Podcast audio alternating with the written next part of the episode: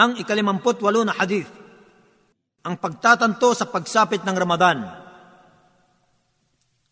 عن ابي هريره رضي الله عنه قال ذكر رسول الله صلى الله عليه وسلم الهلال فقال اذا رايتموه فصوموا واذا رايتموه فافطروا فان اغمي عليكم فعدوا ثلاثين Si Abu Huraira, sumakanya nawa ang kaluguran ng Allah ay nagulat, siya ay nagsabi, Binanggit ng sugo ng Allah s.a.w. ang hilal, ang bagong buwan ng Ramadan, at kanyang sinabi, Kapag nakita niyo ito, ay mag-ayuno na kayo. At kapag muli ninyong itong nakita, ay tapusin na ninyo ang pag-ayuno.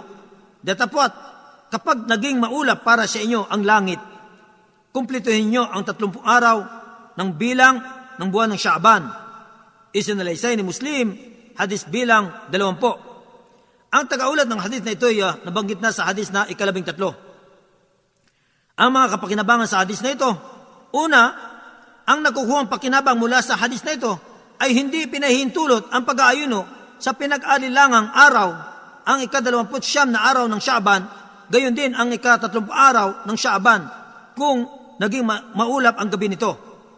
Pangalawa, hindi ipinapahintulot na mag-ayuno sa buwan ng Ramadan maliban kung ito ay sumapit na at nabatid ang pagsapit nito sa pamagitan ng pagkita sa bagong buwan ng Ramadan o may sumaksi na nakita nito ang bagong buwan.